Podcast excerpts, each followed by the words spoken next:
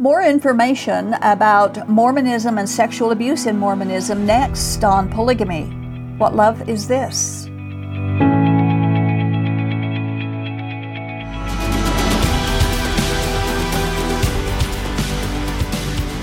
Recently, we revealed the film and the book Under the Banner of Heaven, which deals with Mormon fundamentalism and Brigham Young's blood atonement teachings.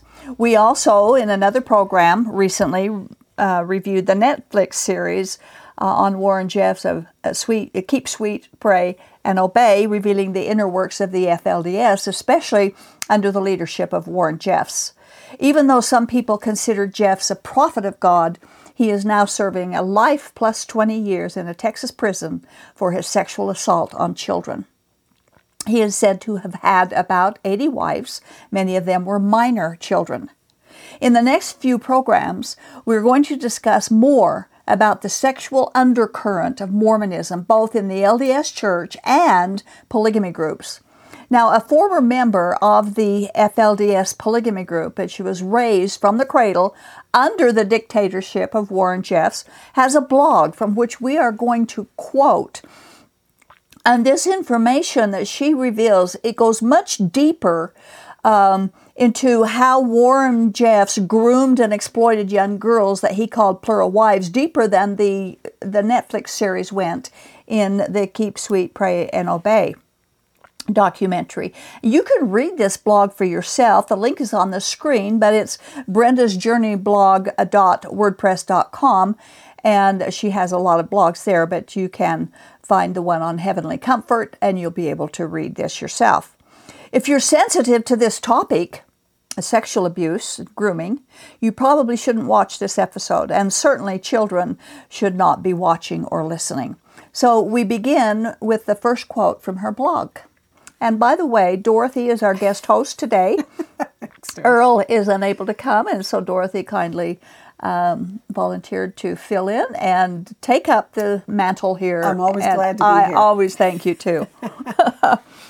Okay, are we ready? Uh-huh. This is the first quote from this blog. "The things I'm presenting, I transcribe from Warren's own words in his own voice.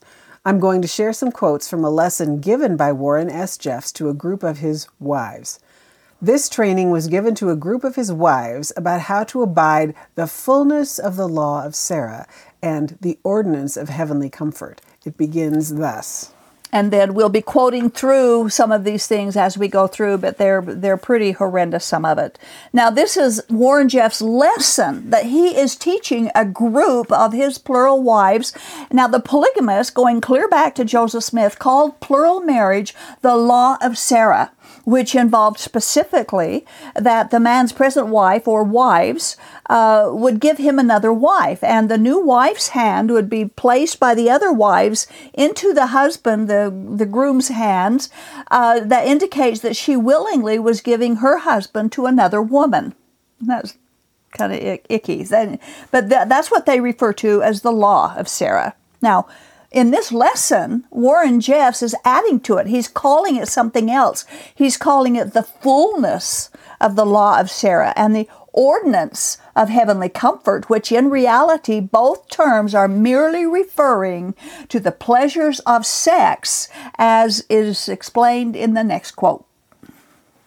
"Now I reveal to you what the Lord has required of me and this family, that the fullness of the law of Sarah is for quorums of wives to be with me, to assist me, to be a comfort.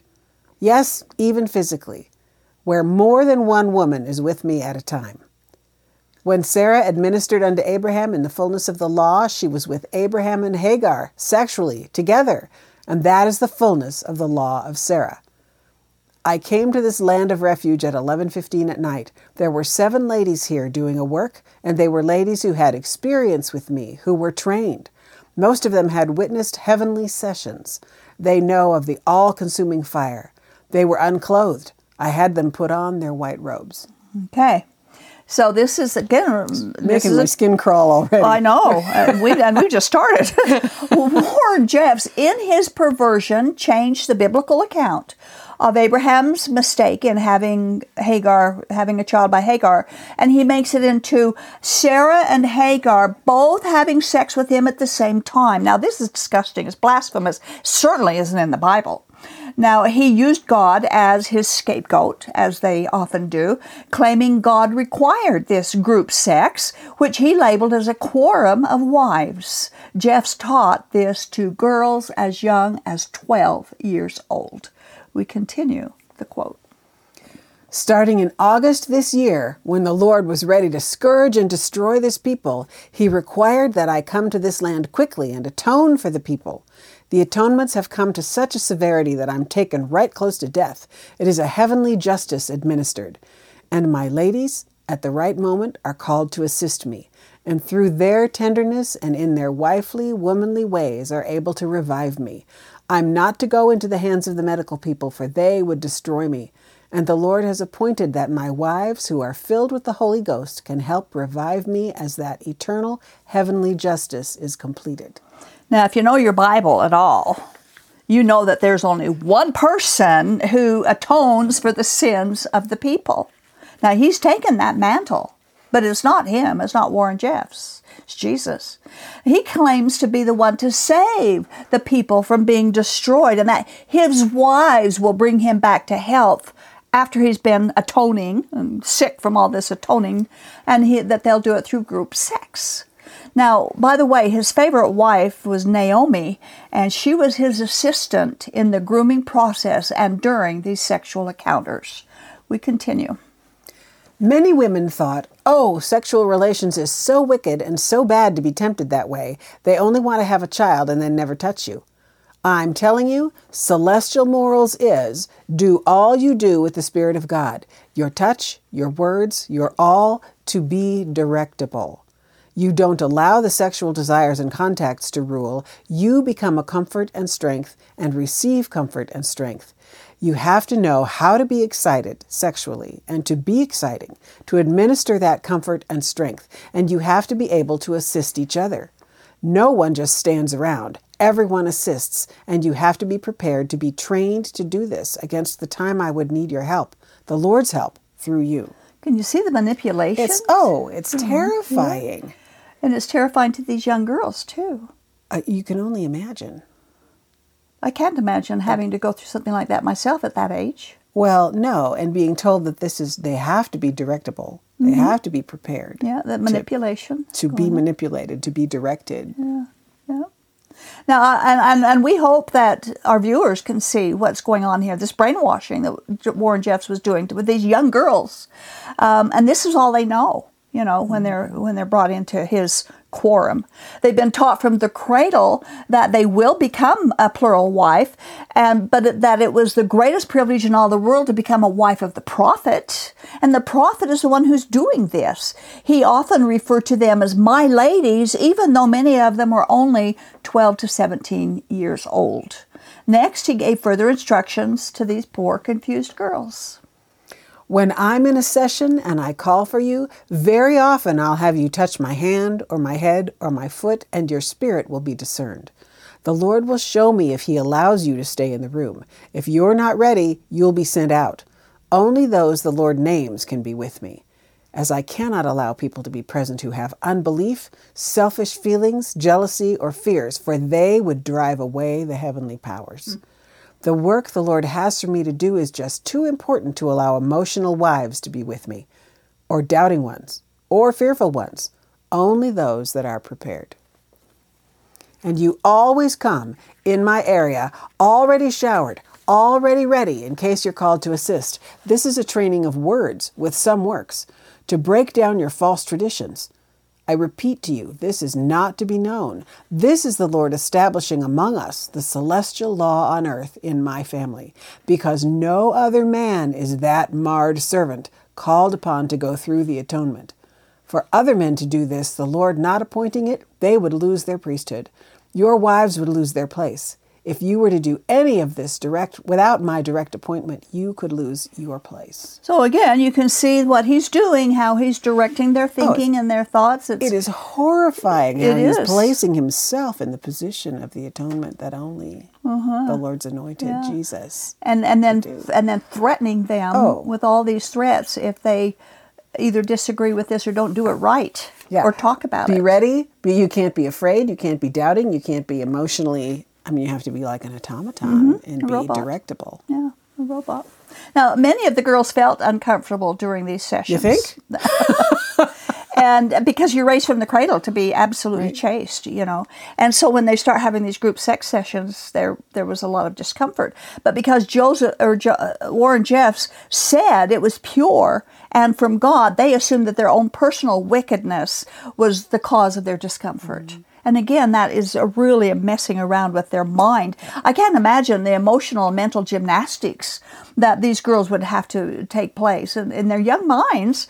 Uh, and I often wonder how many of them ever received or were offered counseling to help mm-hmm. them after Warren Jeffs was arrested and had been in prison. And all they have left is conflicting ideas, confusing emotions, guilty consciences, and ugly memories. And I would I would bet that none of them have had any counseling at all. A good, solid, safe mental counseling. Jeffs taught that once a girl was married, that she belonged to her husband's family after that, and she couldn't talk about any of this to her own family, especially her mother. Well, guess what he's trying to do there?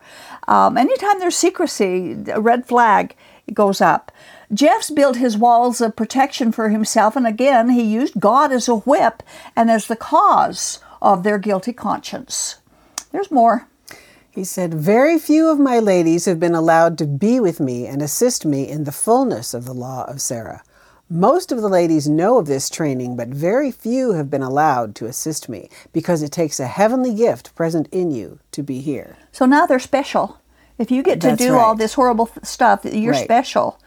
Um, and, and he would also warn them and threaten them that no questions or hesitations would be tolerated at the risk of being sent away, as he mentioned or in, mm-hmm. in the earlier quote, and then they would not be allowed ever to participate in any of those sessions again. Now, to them, being sent away from the prophet is spiritual death. So that is a big fear in their own minds. He said that when a quorum of wives is present uh, and is called forth to administer, it was to be natural for them. It will. It, he said it will become so natural that they will be comfortable undressed around each other, as comfortable as they are when they're dressed around with each other. The writer of this blog had this comment about what she had written down. She says, "Imagine a twelve, thirteen, fourteen-year-old child in this situation. The man they believe is their prophet, who speaks for God, is giving them these instructions and warnings.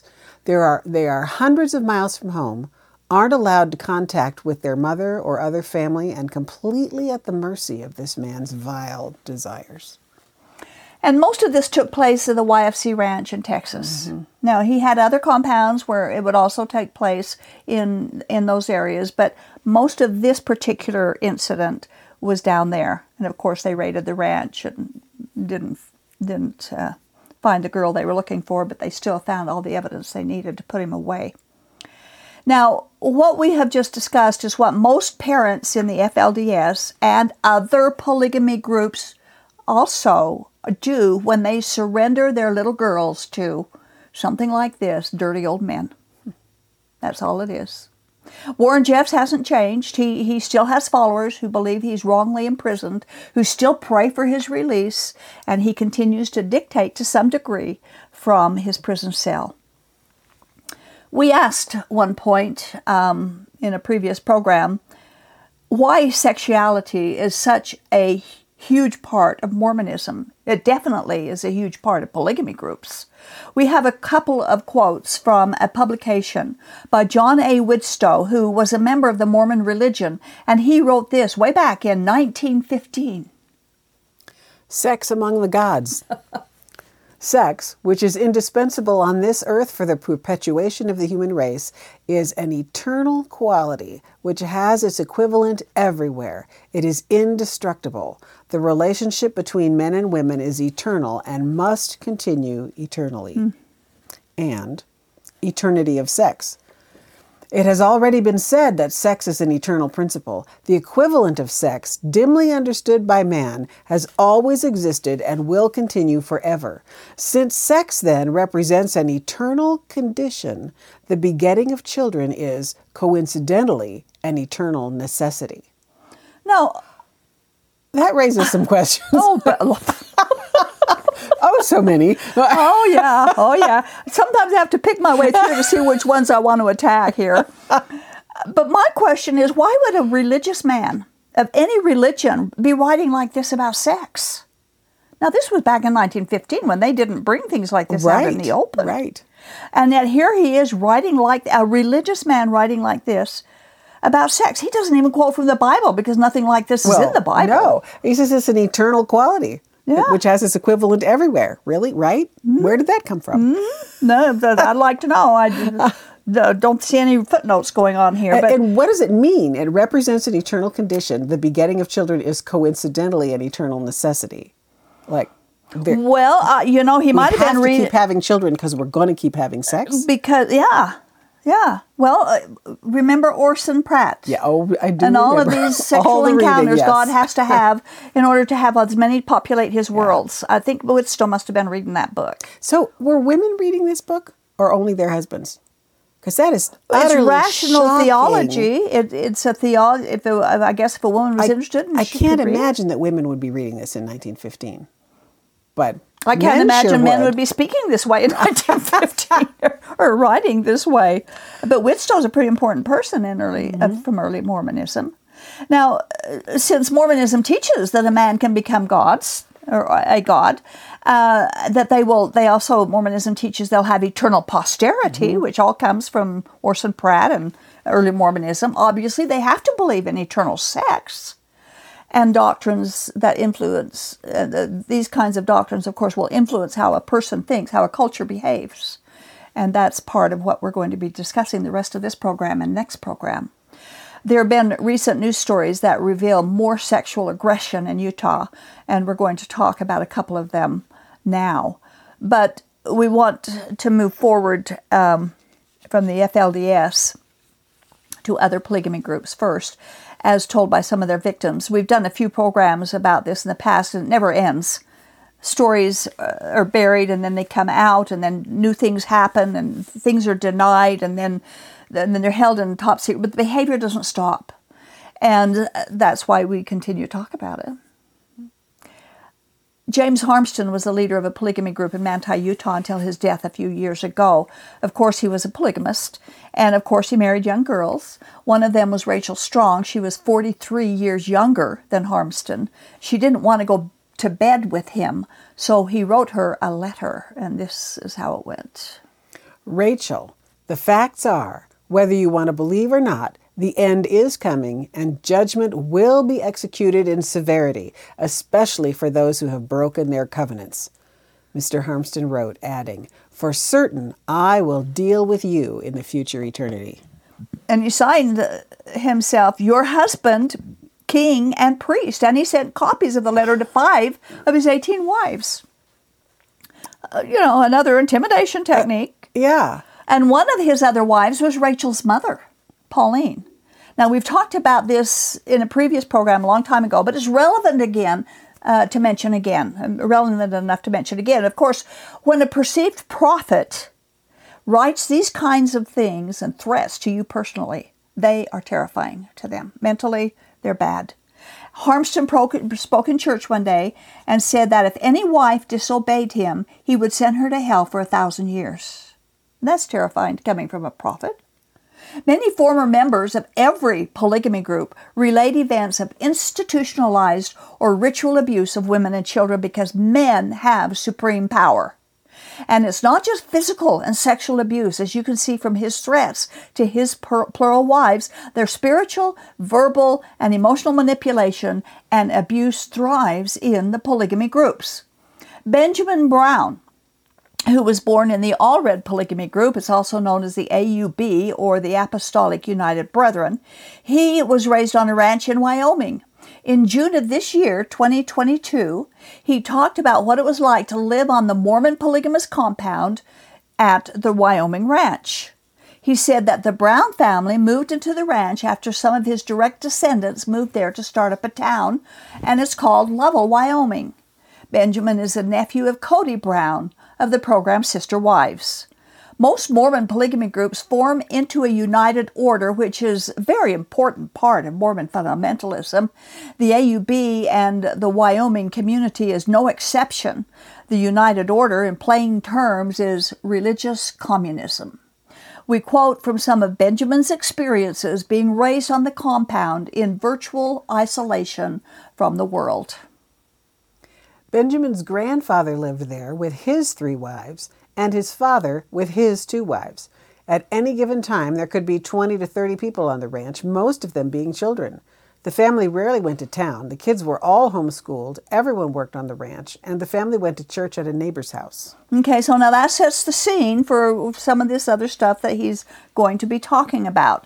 Now, it's not unusual in polygamy groups to keep their children isolated from society and, of course, indoctrinate them into their own unique religious system, which is designed to make them afraid to ever walk away from their group. Farm labor is hard labor. But hard labor is not the problem or the issue here, but the intensity and the purpose is the problem. And children have no choice but to provide free labor for polygamous farms and ranches. We continue with Benjamin's experiences. When the Browns did leave the ranch, they had to be quiet, hidden, and go undetected. Benjamin was scared of the evil outside world. Due to polygamy being illegal in Wyoming, he was concerned that his father would end up in jail and he would be taken away from his parents. He said, "Given what happened later, it's probably what should have happened." Mm. Benjamin says child abuse and neglect happened all of the time on the ranch. He described it as being part of the culture and that it's been normalized so much that no one questions it. I remember when we were being groomed with all of this and we were threatened not to talk about polygamy because our parents would be arrested and thrown in jail. I wish they would. I mm-hmm. honestly did. And that's kind of what he's saying. It probably would have been better, would have been better. if that had mm-hmm. happened. Um, one woman who left the Kingston polygamy group a few years ago, uh, she had been abused all of her life. And one day she was surfing the internet and came across an article talking about the abuse she had been suffering. She read the article and in doing so discovered that abuse isn't normal. And then and she thought it was just life. That's just what life was. But she also discovered that the abuse she had suffered was illegal. But when all you know is what you've been told to believe and have been isolated from information and from the truth, from the law, you can't know what you don't know. And that's the sad part. That's why we do what we do, so that people who don't know can know if they happen onto our program. And that's what we want to do. And this is what more of what Benjamin said. As an adult now, I can see it. That's one of the tricky things, that there is real harm happening. There is real child abuse. There is real neglect happening in these places, but it's of a nature that makes it very difficult for us to know exactly how to alleviate it. It's happening in a very different way. Okay. Well, you know, when I read this, I thought, how many dozens of books more have to be written that reveal the dirty little secrets hidden away in every polygamy group? How many more documentaries, or how many more interviews, how many news specials, how much more of this has to take place before our communities finally get the message that polygamy is illegal and illegal activities and behaviors are taking place daily within these groups? How many more children have to be abused? How many more incest, how much more incest uh, will be taking, have to take place? How many more child rapes must happen before the law is finally upheld? But it's going the other way. Rather than making the law viable, they're discounting polygamy more and more. Benjamin talks about the labor trafficking on the Wyoming ranch. He said that he was a victim of labor trafficking by his own parents on the ranch. Benjamin described A U B belief that the end is near, and so that they need land for the righteous to seek refuge and gather. He said, so it was absolutely essential that they have had that they have as much land, as big of a ranch as possible. But the problem was they weren't very good at making money on the ranch, and the ranch wasn't really self-sufficient. Well, the F L D S has been taken to court and found guilty of trafficking and child labor. It's too bad that the other polygamy groups aren't also brought to justice, because they do, they're all doing the same thing. They're all trafficking and child labor. He said the Brown family began baking bread. They weren't making money on the ranch, so they began to bake bread to sell to tourists in Yellowstone National Park during tourist season. He was paid twenty-five cents an hour and described the work as brutal. The bakery had cement floors and industrial mixers and other heavy equipment, which caused injuries to the workers. He worked six days a week, sometimes for fifteen hours at a time. In the busiest season, they would make over two thousand loaves of bread a day, and he was a minor child. There's nothing wrong with legitimate business, but it's fundamentally wrong to exploit children, forcing them into illegal child labor and dangerous work environments with low or no pay, all in the name of God. Next time, we're going to discuss some of the more recent investigations going on in Mormon Utah, including ritual child abuse, sexual trafficking, and known child sex abuse that remain unreported by the L D S Church itself. So that's the end of this topic today, and it's a difficult topic to get through.